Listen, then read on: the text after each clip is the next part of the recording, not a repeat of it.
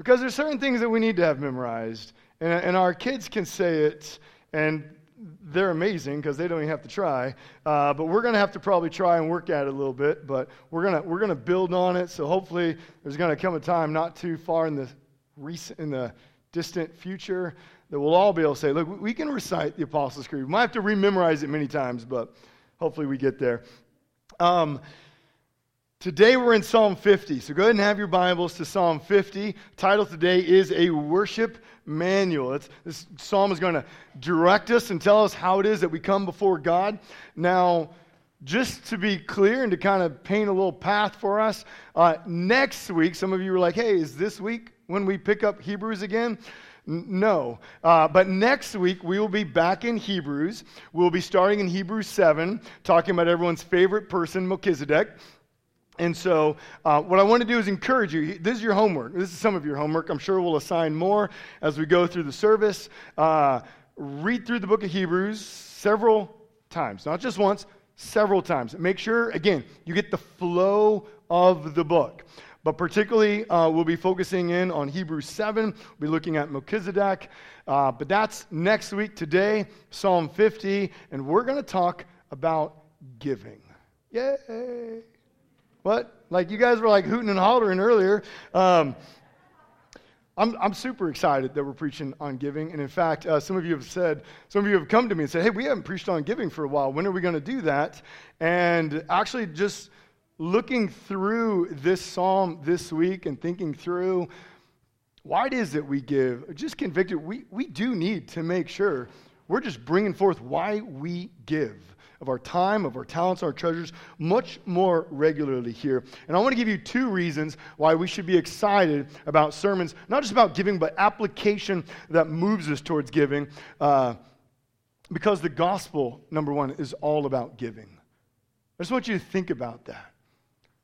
The God that we worship is one who created all of life, who has given us existence. And then, because of sin, uh, he then sent his son Jesus Christ. He gave his son to go to the cross that we who believe in him would be forgiven. I mean, Mark 10 45 says, For the Son of Man came not to be served, but to serve and to give his life as a ransom for many. And then, as, as we become Christians, we are told that he gives us every spiritual blessing that there is in the heavens. We're told that he gives us a, a undefiled, unfading inheritance. He gives us his Holy Spirit to dwell in us. He gives us spiritual gifts that would be used to build up the body.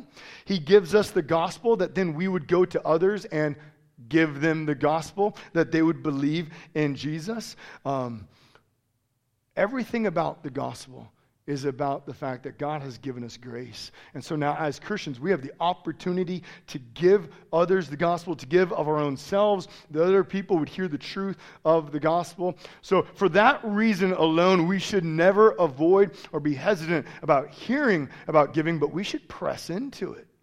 Secondly, we're continuously warned in Scripture about the danger of riches. I just want you to think about that. So, this last week in my Bible reading plan, uh, I was reading through Mark chapter 10.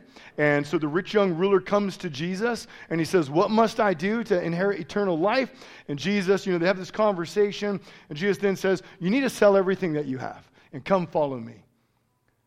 And the guy walks away sad. But then the next things that Jesus said is, is really what's important.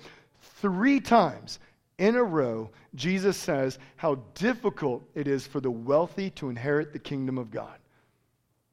And so we're told repeatedly throughout scriptures that mo- that money and riches can serve as an obstacle, that they can give us a false sense of security and satisfaction here on earth, and we think that we do not need Christ. And so, giving is not only a wonderful way of proclaiming the gospel and living out the truths of the gospel, but it's a great way also of guarding our own heart against being deceived into that which cannot truly give us security and to that which not can which cannot truly satisfy us.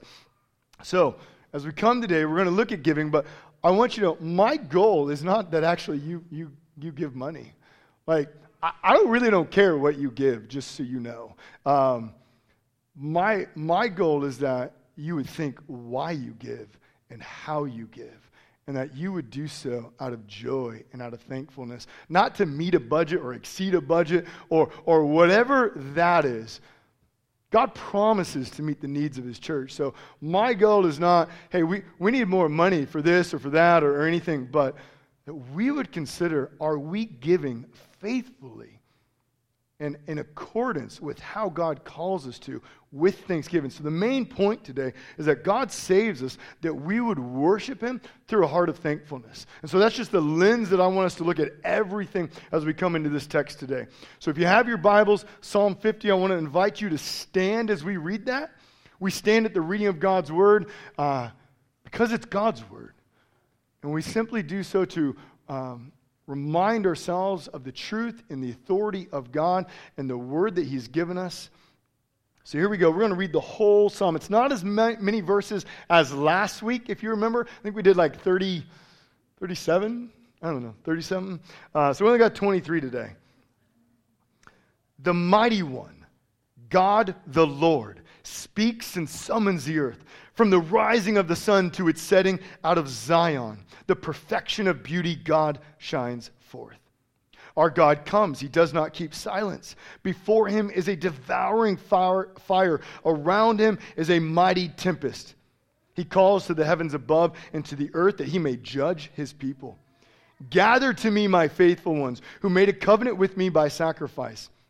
The heavens declare his righteousness, for God himself is judge. Hear, O my people, and I will speak, O Israel. I will testify against you. I am your I am God, your God.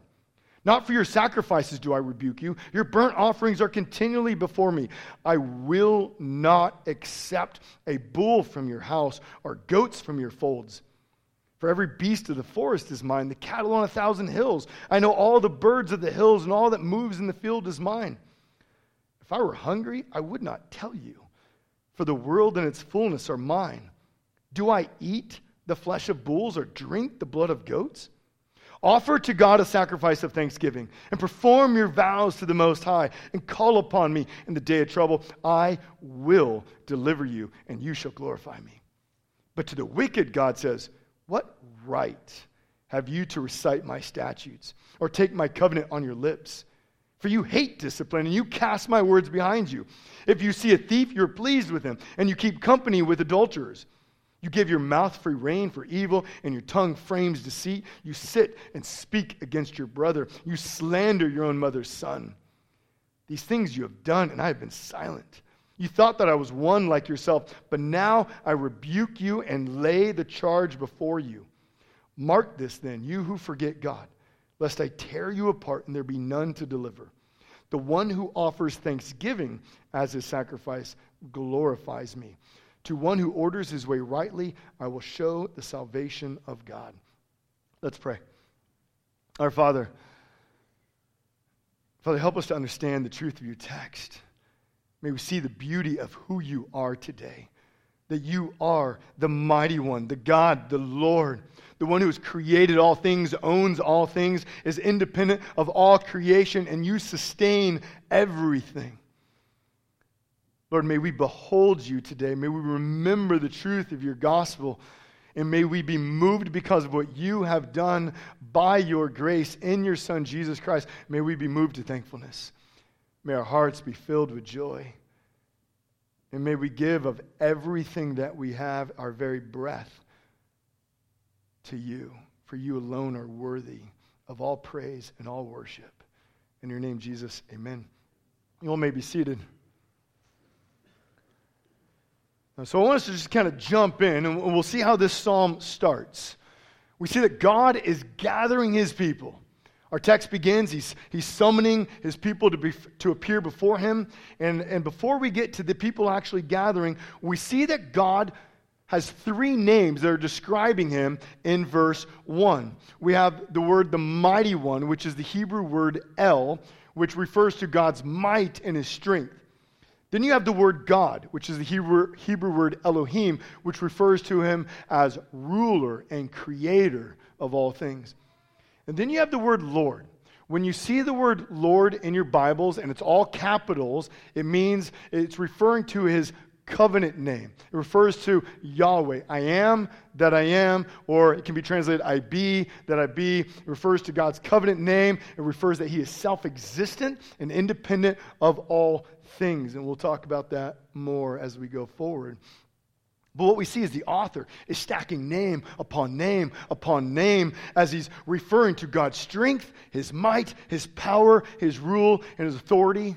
He's saying it's this God that's summoning you that all of the earth, from the rising to the setting of the sun, proclaims. It's this God in verse 3 that there's a great fire and a storm all about him. It's this God that we see in verse 6 the heavens proclaim his righteousness. Heavens, referring to the moon and the stars and the planets, that they exist for the purpose of directing all of creation to the very glory of God.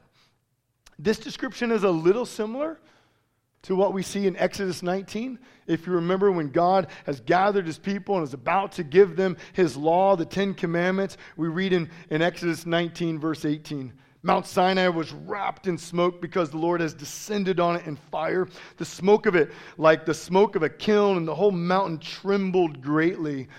There's, there's that kind of feeling as we're coming in that this God with the storm and this mighty power is now coming and he's summoning to his people. But in Exodus 19, he's gathering his people because he's establishing a covenant with them. Here, he's gathering them for judgment. And what we're going to see is that he's gathering them to communicate to them you've not been living in a right way. You've not been worshiping me the way that I've called you to. And so this judgment is really a means of grace because he's calling his people to repentance that they wouldn't actually experience his true everlasting judgment. And so when we come to a text like this, and, and, and, there is judgment. And, and sometimes we kind of want to step back and we want to cringe, but he's actually calling us to draw us to him, saying, No, I'm giving you this warning right now so that you'd repent now and you'd live in the way that I've called you, so you will not experience the everlasting judgment of God. And just so you know, that's what happens every time we come together like this and we preach God's word. God's calling us to behold him who he truly is, that we would rightly understand him and live in accordance of that. That's also what happens every day when you read your Bibles. We're coming in to God's word. And like, like a father gives instruction to his child, so the father's giving us instruction through his word that we would see him rightly because every day that we live here in this world, the world that we live in, the culture that we live in, our very own sin in and of ourselves wants us to, wants to pervert our understanding of God. And when we have a wrong view of God, even if it's a few degrees off, we'll begin to live also in a way that's disobedient to his very word. So, just like he's doing here in Psalm 50, every time we come into God's word, he's refining our understanding of who God is. And so uh, he's gathering his people. And what we're going to see, there's actually two types of people that gather, and they're all called Israel. And so we'll look at these people. We have the first group, which is what we're going to see is religious Christians. And that's in verses 7 to 15. These Christians are those who have begun to trust in their own acts of righteousness. You can see in verse 8, uh, God says, Look, I, I don't rebuke you for your sacrifices. In fact, you're supposed to do sacrifices. And in fact, what we see, they're doing them all the time. They continually are doing these sacrifices. But then in verse 9, God says, But I, but I don't want them. I, I won't accept a bull from your house or a goat from your field. The problem's not with their external actions, but it's with, it's with the inward condition of their hearts. Now, at this time, it was a common belief that you would perform a sacrifice for a god as a means of, of meeting a need of the gods. It was believed that as we made sacrifices, the gods then feasted on those sacrifices and they were sustained and they fed upon them as though they needed them. And so the people, they actually thought that they're, they're actually helping God out by doing these sacrifices, that they're actually providing a need that God has. But what we see is in verse 12, God says, If, and that's a big if, if I was hungry, I would not tell you. Why? For the world is mine, and the fullness is mine. And then, do I eat the flesh of bulls or drink the blood of goats? Which, of course, God is saying, No. I, I don't do that. But what, what the people began to do, because they had a slightly wrong view of God, they began thinking, oh, maybe he's like these other gods, and, and he has a few weaknesses, a few deficiencies, a few areas, and, and we can actually help him out. And we can do things like that too. We can fall into the same mindset. We can think that our acts of righteousness make us appear uh, needy or uh, helpful to God and that He needs us in order to advance His purposes. God needs my church attendance. God needs my Bible reading. God needs my money. God needs my time. We might even say, uh, Where would the church be without me? I mean, I'm so incredibly helpful. I'm the one who's always there. I'm there before other people. I'm there after other people. I do these very things. And while we may not verbalize it, we might actually begin thinking God's plans are contingent on me. Now, I know that we don't ever want to say that's us, but isn't that us sometimes? Like, you ever, man, my family would be screwed up without me. Man, my work could not exist without me. My church could not go another day without me. Don't we think those kinds of things? And so that's where this first group has begun to fall. And I'm calling them this religious Christians. They're just very focused on their performance. But yet, God still seems to be calling them his people. But then what's interesting is when we go to group two, and it's called lawless Christians in yours, but I'm just going to call them lawless church attenders. And that's in verses 16 through 23. Notice in verse 16 how God calls them. But to the wicked, God says, these people are called wicked. So get this they're, they're in Israel. They are Israelites, and yet doesn't appear that this group actually believes in God. Now, this is very similar to what we often have in church today. Well, we have those who come to church and they are true believers. They've confessed Jesus as Lord. They, they know they're believers. And then there are others who are not believers. Happens in every church. We hear it in, we see it in Israel. They're, they're all Israel, but not everyone's a believer. And we have wicked people who are gathering, and what we see is these people are characterized by their lawlessness. Verse 16 makes it clear they know God's word, they recite God's statute, they speak of his covenant. We might even be, we might even start thinking of the Pharisees. They knew his word so well. They had it memorized. We gotta be careful what we memorize, right? It can puff us up. In verses 17 through 20, we see that they willfully disobey God. And it's not that they just willfully do it, but they enjoy it also. Look at verse 17. They hate discipline. Do you remember the book of Proverbs? Kind of an important book, Old Testament. It, it's, it's really, it's about a father writing to his son about how to live a godly life, how to live a wise life. And yet here, Israel is acting like the foolish son rejecting instruction, rejecting instruction, rejecting instruct, uh, discipline. Verse 18, we see they're pleased with thievery. And notice it says they, they hang out with adulterers. If you look, it says, if you see a thief, you're pleased with him, and you keep company, meaning you, you condone their activities. You hang out with them as if it's a good thing that they're all committing adultery. Verse 19, their mouths speak evil. Verse 20, they slander their own family members and people within the covenant community. These are people who know biblical truth, but they do not live it out. They presume to have God's grace when in fact they're still under his wrath. And so, what's interesting is we might say, so what's the solution? God's calling all these people. We have these religious Christians and we have these lawless churchgoers. And then, yet, He gives really the same command to both of them. And we see that in verse 18. The command is worship God out of faith, uh, out of thanksgiving. It's actually. Um, verse 14, where he says, Offer to God a sacrifice of thanksgiving. And verse 23, to the lawless church attenders, the, one who offers thanksgiving as his sacrifice glorifies me. to both groups of people. He says, Come to me and thanksgiving.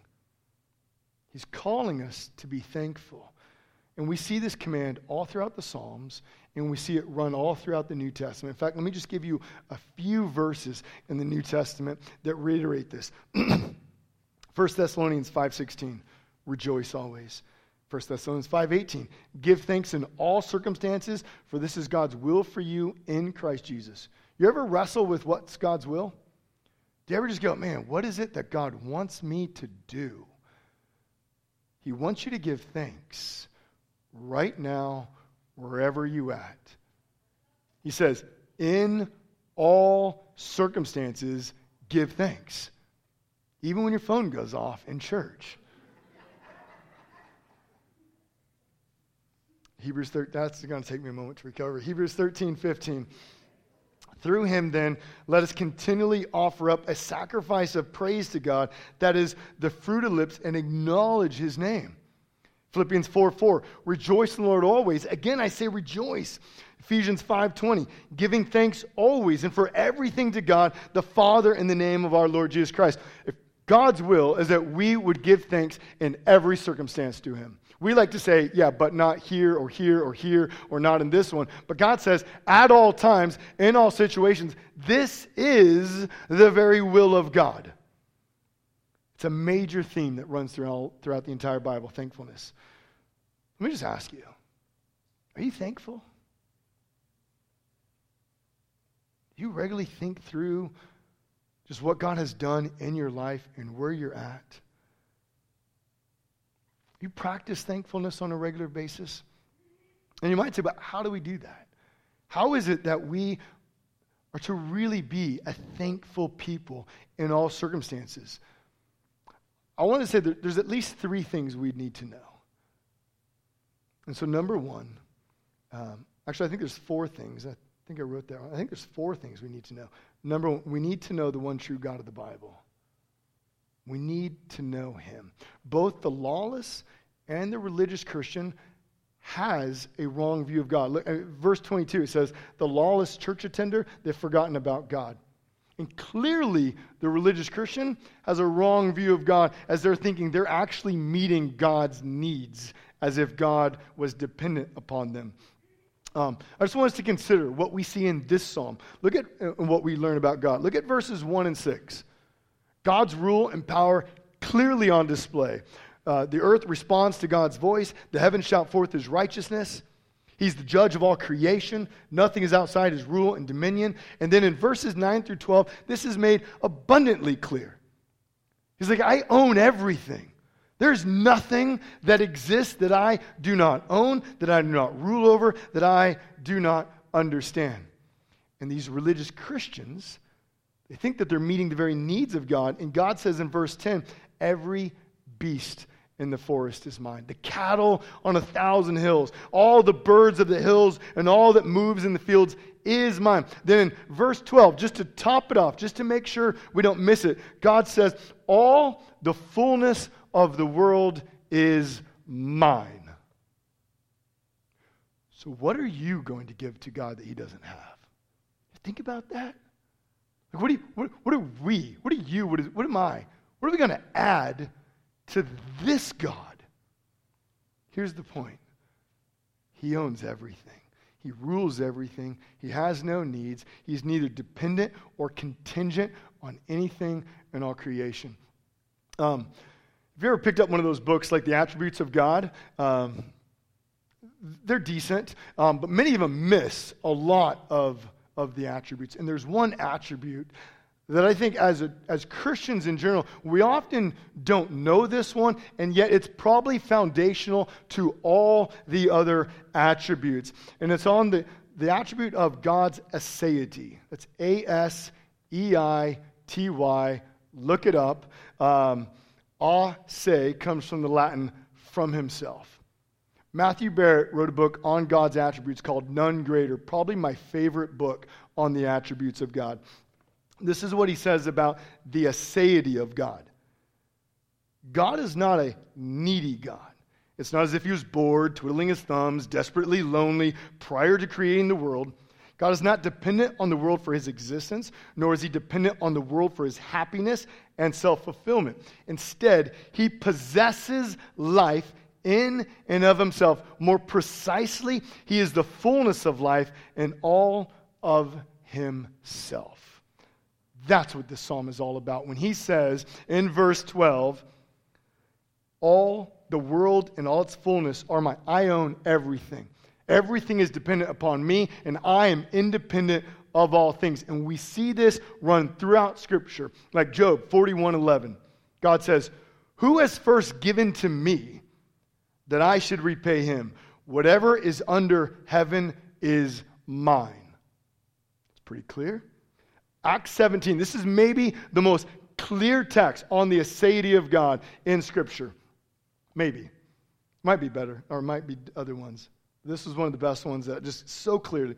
Paul is speaking at the Areopagus, and he says, The God who made the world and everything in it, being Lord of heaven and earth, does not live in temples made by man, nor is he served by human hands as though he needed anything, since he himself gives to all mankind life and breath and everything. This is the God that we serve. And it's so easy to begin thinking he's like us.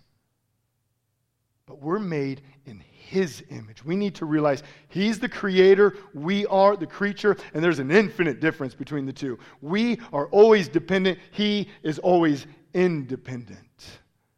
He has no needs. He is fully independent of all creation. So never, ever, ever think that God is needing us, that He's deficient in any way. He does not need your money. If He needed anything from you or I or anything else in all of creation, He would not be God. He created out of perfect joy and satisfaction and peace in and of Himself. In fact, every time we come into God's Word, because of this, we need to say, What did I learn about God today? That's a question you can ask every time you read. What truth did I learn about God today? What character was on display? What, what attribute of His was being displayed through the truth? Every time we read, we ought to ask, What did I learn about God? Because every time God is refining our understanding and our knowledge of Him. Because again, if we have a wrong understanding of God, we will worship God wrongly. And we're sinful, and we're continually influenced by sin, so we continually need to be refined and corrected and taught by the truth of God's word. So that's number one. We just need to know God, not, and specifically I wrote, we need to know the God of the Bible. We know this God. Number two, we need to know the misery of our sin. And we could spend tons of time here. Um, because of sin, we see that we are separated from this God, this God who gives life to everything, who sustains everything. And because we've sinned against him, we've rebelled against his rule and authority, we think we can survive without him. We think we know better than him. We don't need his instruction, which is why in Proverbs it will call the one who rejects his instruction the fool. And because of that, we see that we're under his wrath, we're under judgment, and the Bible is clear there's nothing you or I or anyone can do by our own works to remove us from his wrath. In fact, I was, I was in Luke 18 this week too. I was in Luke a lot, so I think there's lots of references to Luke in your worship guide. Um, let me read this parable. It says, Jesus told this parable to some who trusted in themselves that they were righteous and treated others with contempt. Two men went up into the temple to pray, one a Pharisee and the other a tax collector. The Pharisee, standing by himself, prayed thus God, I thank you that I'm not like other men, extortioners, unjust, adulterers, or even like this tax collector. I fast twice a week. I give tithes of all that I get. Sounds kind of like the religious performer. But the tax collector, standing far off, would not even lift his eyes up to heaven, but beat his breast, saying, God, be merciful to me, a sinner. I tell you, this man went down to his house justified rather than the other. For everyone who exalts himself will be humbled, but the one who humbles himself will be exalted. Our only solution is God's mercy. We will tirelessly work ourselves to death thinking that we can perform enough, that we can do enough that would merit any favor from God. There's nothing we can do. The Pharisee is a perfect example of how many of us try to come before God. We compare ourselves to others, we give out our spiritual resume, and yet God says none of that matters if you don't come to me for forgiveness and grace in Jesus Christ. So we need to know the misery of our sin, which then leads to we need to know the great redemption that God has given us in Jesus. The only reason we can be in a right relationship with God is because of his grace. And if you look at verse 5 in our text, God gathers those who have made a covenant with him by sacrifice.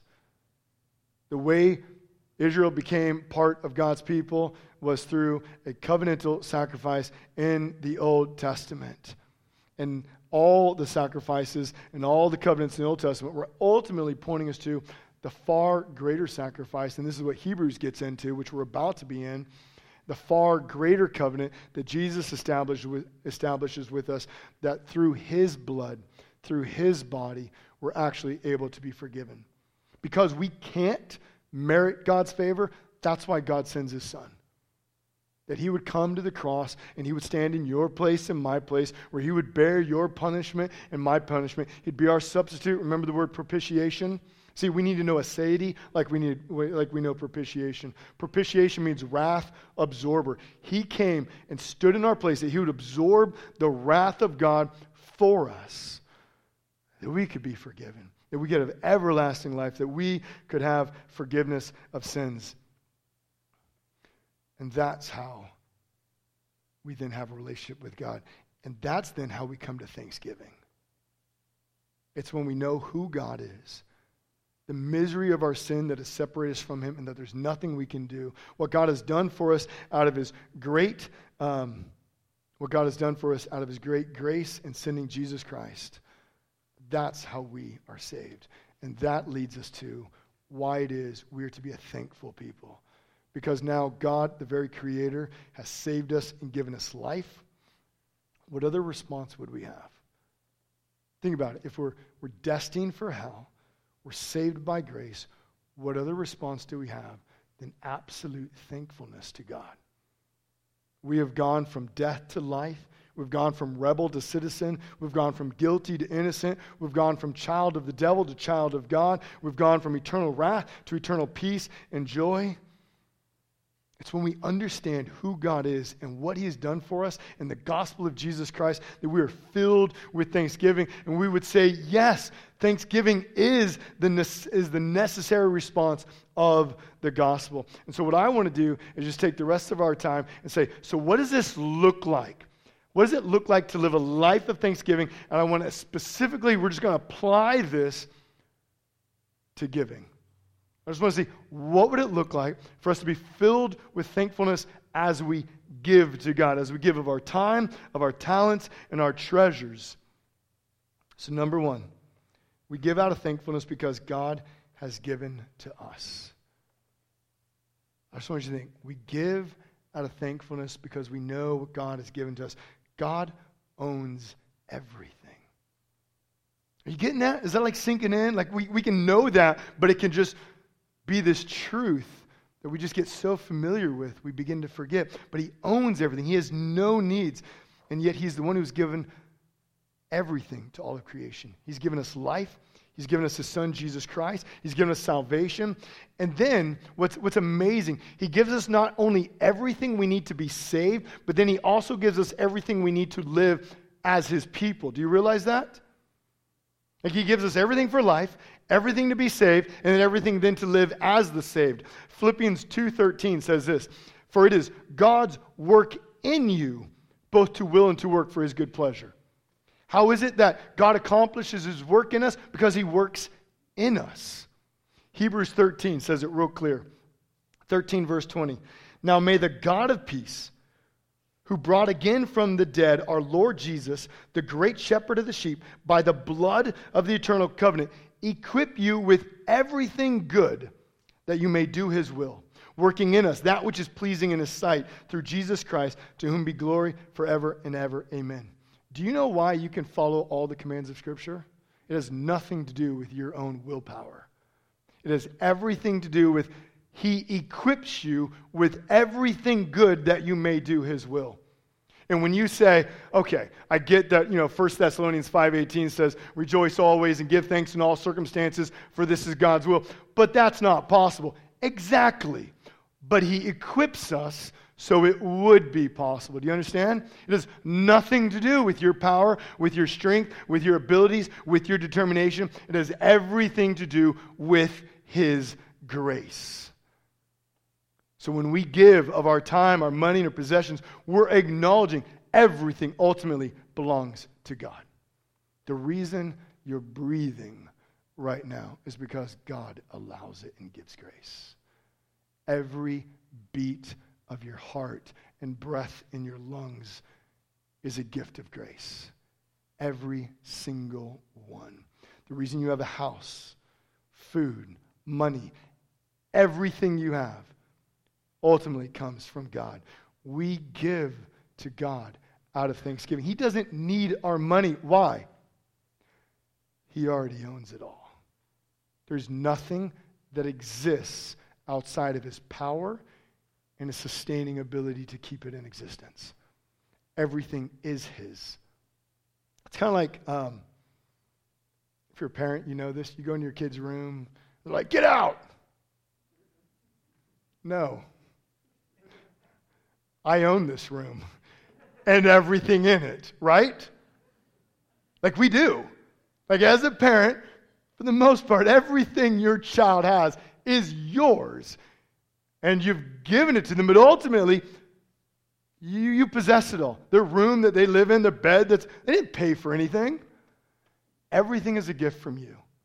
Everything. And in a far, far, far greater way. Everything in this world is God's. And the only reason you and I have anything is because of what God has given us. Number one, we give out of thankfulness because of what God has given to us. Number two, we give out of thankfulness because we trust in God to meet our needs. Many of you know I have three kids, three active kids. Um, you've had active kids. The reason we go through shoes in my family is not because my kids grow out of their shoes. I mean, we, that does happen occasionally, but it's because they just tear them to shreds um, every single time. So I'm just like, can we just wrap them with duct tape just over and over?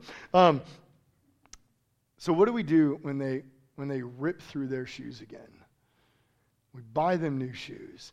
And, and when they need clothes, we buy them clothes. And we buy school supplies because they need school supplies. We buy the needs that they have and even sometimes things they just want, right?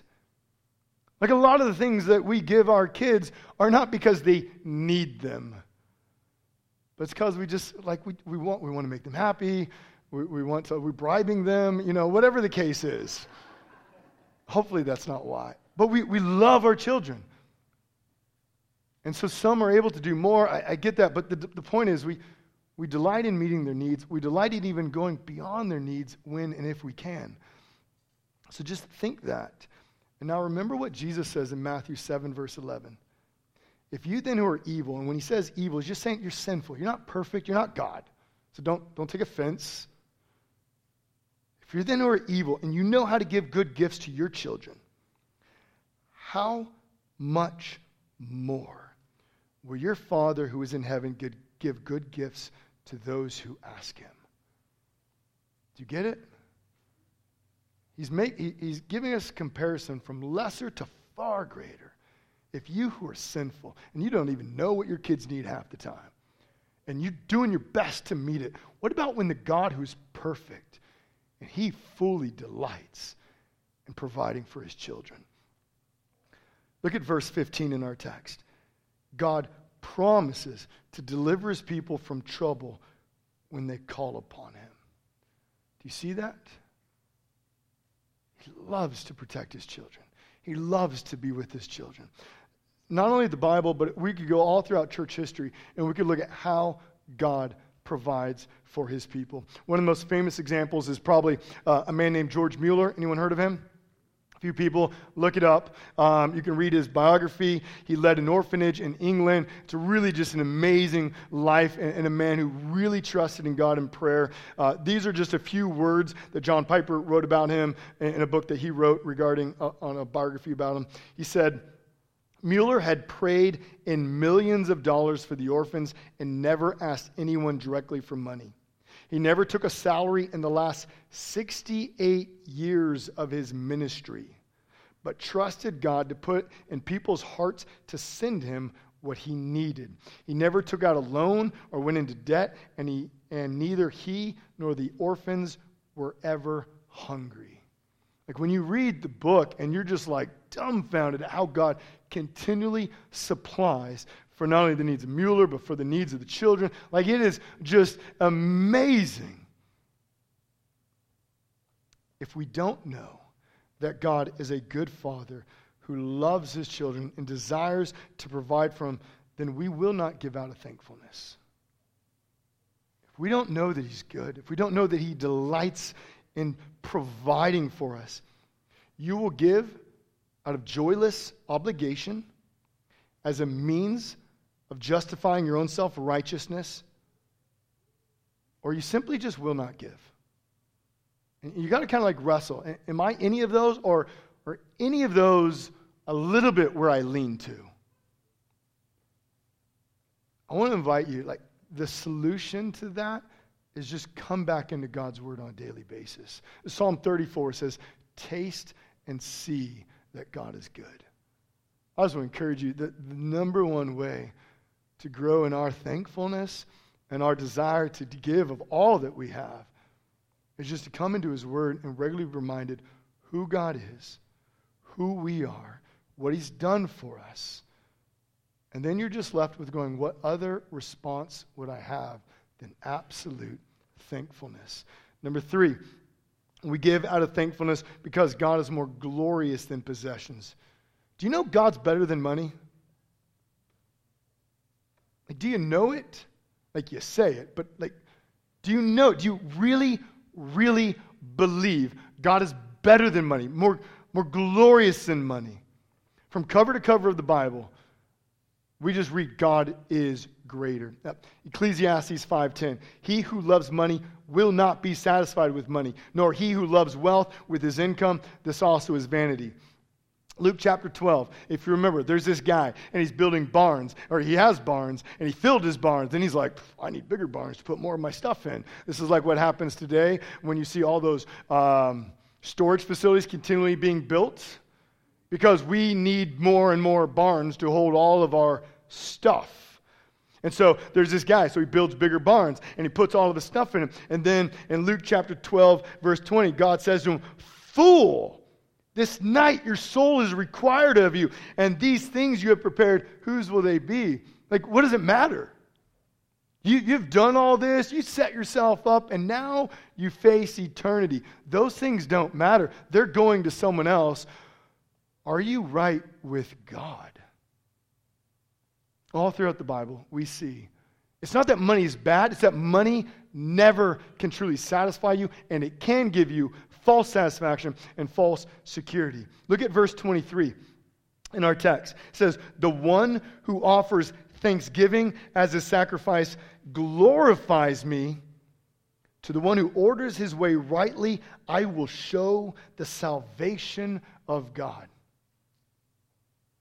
How do you to think about those words? I will show the salvation of God. What does that mean? When God says, You, you live in thanksgiving, you live according to my words, I will show you my salvation. He's referring to the fullness of all that God promises. God is saying that for all who live a life of thanksgiving follow his commands, they will experience his perfect peace, comfort, and joy in his very presence for all of eternity. We will not only be freed from the presence of sin, but we will be freed from the very power of sin, never to experience temptation or lust again. He's talking about we will be in the very presence of God for all of eternity. So he's like, you can have your money and your treasure now, and it will fail, even if it satisfies temporarily. Or he says, you can trust in me, and I will give you everything. for all of eternity. Number four, we give out of thankfulness because it's the completion of our faith. I want you to think about this. If you have your Bibles, you can go ahead and turn Luke 17. I probably should have told you to turn to Luke earlier. I think this is our third time there. Luke 17, verse 11. It's another par- uh, this isn't a parable. This is a, an encounter Jesus has with some lepers. So this is what we read. On the way to Jerusalem, Jesus was passing along between Samaria and Galilee. And as he entered a village, he was met by ten lepers who stood at a distance and lifted up their voices, saying, Jesus, Master, have mercy on us. When he saw them, he said to them, Go and show yourselves to the priests. And as they went, they were cleansed. Then one of them, when he saw that he was healed, turned back, praising God with a loud voice, and he fell on his face at Jesus' feet, giving him thanks. Now, he was a Samaritan. Most likely the other nine were not then. Then Jesus answered, We're not ten cleansed? Where are the nine? Was no one found to return and give praise to God except this foreigner? And he said to him, Rise and go well. Your faith has made you well. Now, I'm sure all 10 lepers were very happy to be healed. And all 10 were healed. But only one returns.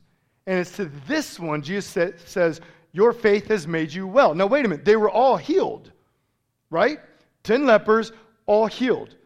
But now he says, your faith as if something different has happened to this one who has come and offered thanksgiving to God. He is now made well. This is the one who truly experiences salvation in Jesus. This is the one who has faith in Jesus. You see, the other, the other nine did not have faith in Jesus. They experienced his benefits and they liked him, but they didn't love Jesus. And the temptation of man is that we're distracted by his gifts and we don't come to the giver. That's what the other nine did. They liked it. I mean, they no doubt they loved that Jesus healed them. They probably told other people they should go see him, but they weren't ready to live for him. And what we see is it's the one who comes with praise and thanksgiving to Jesus that has faith in him. What other response would there be from the one who truly believes in Jesus. When you watch a when you watch your favorite football team or whatever sport and they score in the last seconds and end up going from losing to winning, what do guys do? Yeah, we scream, we jump up and down, like two chest bumps, um, fist bumps, a little bit of everything, right? Depends upon what house you're in. Gorman, you guys, you guys get wild? Yeah, for sure. So Christy's like, oh yeah, I just leave. Um, like we, we, we go crazy. The yelling and, and the, the fist bumping and everything else is the expression of that joy that we have. Children, birthday, Christmas, they come and they come, they run down and full of glee and giggles and laughter and every other noise that comes out of them is just full of happiness as they have presents, right? It's that is the expression of their joy, of their happiness.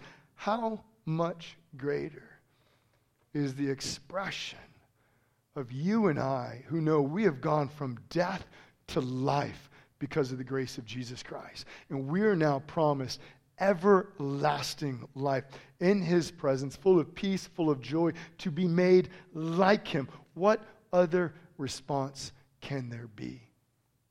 And the means in which we demonstrate that, one of the means, is that we give. We give of our time. We give of our talents. We give of our treasures to let everyone know these things are not what's everything. The most important thing to me is the grace of Jesus Christ, which was given to me by God. So, again, I'm not preaching so you give more money. I, I, don't, I don't care what you give. And I don't mean that like in a rude way. Like, that's you give how God leads you to give. My biggest concern is that you'd give out of thankfulness. My biggest concern is that you would wrestle through, and if it leads you to giving less or whatever, you would just say, Are we giving of our time to church? Of our, of our treasures? of our talents, of our abilities? Are we, are we actually giving to others? Are we actually advancing the kingdom with all that God has given us? Are we trying to just build bigger houses, more storage? Is that what we're concerned with? Are we just giving it away because we know that ultimately everything we have is a gift from God, and we now are a living testimony in this world of the grace of God. And one way we do that is just by giving it away and showing the world we don't treasure anything in this world above Jesus Christ. That's what I just want to ask you to do is consider who God is, what he's done for you in Jesus Christ, and then give how he leads you out of thankfulness, whether that's time, talent, and treasure. I'm going to pray, and the team is going to come and lead us in song. Father, Father, we just praise you. We just praise you. Everything we have is because it's from you. Our health, our, our, money, our possessions, every breath that we have, every beat of the heart, the fact that we're saved, it's all by your grace. And so, Lord, I pray that we, we would continually be refined in our understanding of you through your word. I pray we'd be in your word every day. I pray that every week we'd gather as your people, that together we'd grow in our knowledge of you through your word. And that every wrong view that we have of you would continually be corrected by your grace in your word each and every day. And Lord, I pray that we'd live obedient lives out of thankfulness and joy because of everything that you've given us. We would look at your commands not as a weight, but a joy.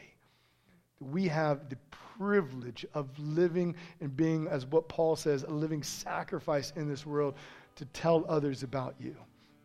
And Lord, I pray. I pray if there's anyone in here and we've drifted towards just religious performance, we're thinking that somehow our abilities, our, our actions have made us more worthy. Or possibly we've gone the other side towards just lawlessness and we've just become lazy in our Christianity, thinking, what does it matter? Lord, I pray you draw us to repentance. That we would confess before you whatever sin we have, that we we would live a life full of joy and thanksgiving to you. And Lord, I pray that we would give freely of our money, freely of our time, freely of our abilities and everything that you give us to make your name great so that other people would hear and see your greatness because we know of the treasure we have in you. In your name, Jesus, amen.